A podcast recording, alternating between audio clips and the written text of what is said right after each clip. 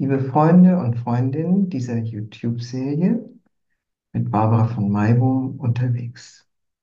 Es ist sehr lange her, seit ich mich das letzte Mal bei euch, bei Ihnen gemeldet habe. Ich habe nochmal nachgeschaut und der Start zu dieser YouTube-Serie war im April 2020. Das heißt, als Corona äh, seine ersten äh, massiven Kapriolen schlug und ich damals sowohl sehr berührt war über die Möglichkeiten, die wir gesellschaftlich haben, mit einer solchen Krise umzugehen, wie aber auch sehr verstört war über die Tatsache, dass wir der Vergänglichkeit des Lebens überhaupt nicht ins Auge schauen wollen. Diese Frage der Vergänglichkeit von allem, was existiert, hat mich seitdem nicht mehr losgelassen. Sie hat mich beschäftigt in vielen der Beiträge, die Sie in dieser Serie finden können. Es sind über 30 gewesen. Und dann irgendwann verstummte ich. Also das ist jetzt gut ein Jahr her oder anderthalb Jahre her. Warum? Wie bei so vielen Menschen hat Corona auch bei mir seine Wirkung gehabt. Das heißt, viele Menschen, die in meinem Umfeld sind oder die ich irgendwie kennenlernen durfte, haben angeregt durch diese tiefgreifende Erfahrung auch tiefgreifende Veränderungen in ihrem Leben vorgenommen. Und so habe ich das auch gemacht. Ich äh, habe meinen Lebensmittelpunkt nicht mehr vorrangig in Berlin, sondern ich lebe nun in der Nähe von Leipzig auf dem platten Land bei einer Gemeinschaft, die sich vorgenommen hat oder die es sich zur Aufgabe gestellt hat, einen Weg des bewussten Lebens und Sterbens zu praktizieren. Und da wir heute wieder eine aus dieser Gemeinschaft verabschiedet haben, weil sie den Übergang in die andere Welt vollzogen hat, ist das für mich ein guter Zeitpunkt, um diese Serie wieder aufzunehmen. Ich durfte bei dem Kongress des Leben lieben der Akademie Heiligenfeld in diesem Jahr einen Vortrag halten mit dem Titel Das Leben lieben, ein Tanz zwischen Leben und Tod. Und genau das scheint es mir zu sein. Das Leben ist ein Tanz zwischen Leben und Tod. Und wenn wir meinen, nur leben zu können, ohne den Tod in unser Bewusstsein und in unsere Aufmerksamkeit mit hineinzunehmen, dann blenden wir etwas Zentrales und Wichtiges aus. Wir blenden nämlich aus, dass alles Leben vergänglich ist und dass unser Leben an Schönheit, Kraft und Vitalität gewinnt, wenn wir die Vergänglichkeit in unser Bewusstsein hineinholen und hineinnehmen. Ich durfte in den letzten Monaten Spuren verfolgen auf dem Weg dieses Themas. Ich durfte erleben, wie eine aus unserer Gemeinschaft nicht nur gestorben ist, sondern es für uns alle ein Fest war, wie sie sterben durfte. Mit den Kindern, die Enkelkindern, die, die den Sarg bemalt haben, mit den Menschen, die gesungen haben und sie unterstützt haben in diesem Prozess des Abschiednehmens. Und auch jetzt wieder mit jener Frau, die wir heute verabschiedet haben, die in einer ganz besonderen Weise diesen Abschied uns gezeigt hat. Sie war nämlich in absolutem Frieden. In absolutem Frieden. Und das erinnert mich daran, dass es eine Theologin gibt, die viele Menschen begleitet hat auf ihrem letzten Weg. Und die sagt, es gibt so etwas wie eine Phase davor, eine Phase hindurch und eine Phase danach im Sterbeprozess. Die Phase davor, da sind wir noch ganz beschäftigt mit unserem Ich, mit unserem Versuch, die Kontrolle zu bewahren und äh, sozusagen dem Leben zu diktieren, dass es bleiben möge oder sich verabschieden möge oder was auch immer. Auf jeden Fall, wir glauben noch, dass wir die Herrin oder der Herr über das eigene Leben sein könnten. Und hadern, vielfach hadern wir mit der Art, wie wir gelebt haben und was das Leben uns beschert hat.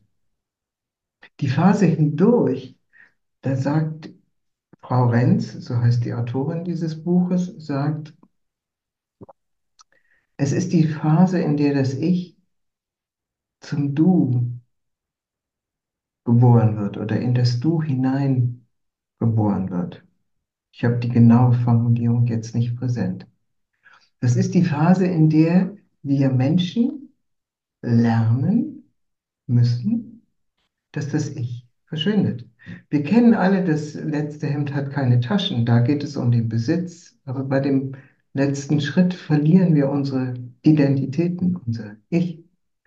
Und dieser Prozess des Hindurch, für den es viele, viele Metaphern gibt, der Tunnel, der Abgrund, das ist ein Prozess des Loslassens, der uns, wenn er denn gelingt und wir nicht meinen, bis zum letzten Atem zu kämpfen zu müssen, in einen tiefen Frieden bringt. Das durften wir jetzt hier gerade bei unserem Gemeinschaftsmitglied erleben. Sie war in der Lage, in einen ganz tiefen Frieden einzutreten und hat uns alle beglückt, weil sie uns gezeigt hat, dass das geht. So, das sind Themen, die für viele Menschen schwierig sind. Aber ich glaube, es ist Zeit, dass wir in unserem Verleben, unser Verleben, unserem verrückten Leben, in unserem wirklich verrückten Leben lernen, wieder den Tod ins Leben zu holen sodass wir diesen Tanz zwischen Leben und Tod wirklich tanzen können, sodass wir das Leben genießen können, auch wenn es uns mit Leiden daherkommt. Die Buddhisten haben da ein sehr klares Verständnis. Buddha hat gesagt, das Leben ist Leiden. Und sie haben gesagt, es gibt bestimmte Eigenschaften in uns, die uns hindern, äh, ein gutes Leben zu führen. Und das ist einmal die Anhaftung, das heißt, wenn wir an etwas festhalten wollen. Und das andere ist die Abstoßung. Das heißt, wenn wir um jeden Preis etwas verhindern wollen, auch das produziert Leiden. Und das dritte ist, wenn wir unwissend sind, dumm sind. Wenn wir nämlich, und das möchte ich jetzt auf dieses Thema hier beziehen, wenn wir meinen, wir könnten das Leben unter Kontrolle behalten und wir könnten es auch produzieren, so wie das heute zum Teil in unserem Technowahn gedacht wird. Von solchen Vorstellungen Abschied zu nehmen und zu lernen, loszulassen und nicht abzustoßen, sondern mit dem Fluss des Lebens zu gehen, das ist für mich Lebenskunst. Und es ist nicht eine Frage des Alters, sie stellt sich nur in jeder Phase des Lebens neu. In der Kindheit und Jugend ist es mit anderen Herausforderungen konfrontiert als im Erwachsenenalter, wenn wir sozusagen die Ärmel hochkrempeln müssen, die Familie durchbringen müssen, auch unser Alter sichern müssen. Das sind alles andere Herausforderungen, als wenn es auf den letzten Gang zugeht. Doch das Loslassen und das Sterben lassen ist etwas, was sich tagtäglich als Herausforderung für uns stellt. Und je mehr wir dieses können, je mehr wir nicht meinen, wir hätten alles unter Kontrolle und diesem Kontrollwahn unserer modernen Gesellschaften verfallen, desto mehr können wir in einen Frieden kommen. Und es ist nicht ein Frieden, der in eine Passivität führt, sondern durchaus ein Frieden, der lebendig ist und der anpackt da, wo die innere Stimme uns dazu ruft, anzupacken. Also, ich habe jetzt gerade der inneren Stimme Folge geleistet und beginne wieder meine Serie mit Barbara von Weibung unterwegs. Und ich möchte es stellen unter dieses Thema, das Leben ein Tanz zwischen Leben und Tod, das Annehmen der Vergänglichkeit im Leben und damit dem Leben wieder eine ganz neue Schönheit zubilligen und zulassen, die nicht möglich ist, wenn wir meinen, wir müssten immer nur im Glücklichsein und immer nur in der Harmonie existieren, was eben faktisch nicht der Fall ist. Also lassen Sie sich überraschen und ich freue mich, wenn Sie den neuen Sendungen folgen werden. Alles Gute wünscht Ihnen für das kommende Jahr. Ihre Barbara von Weid.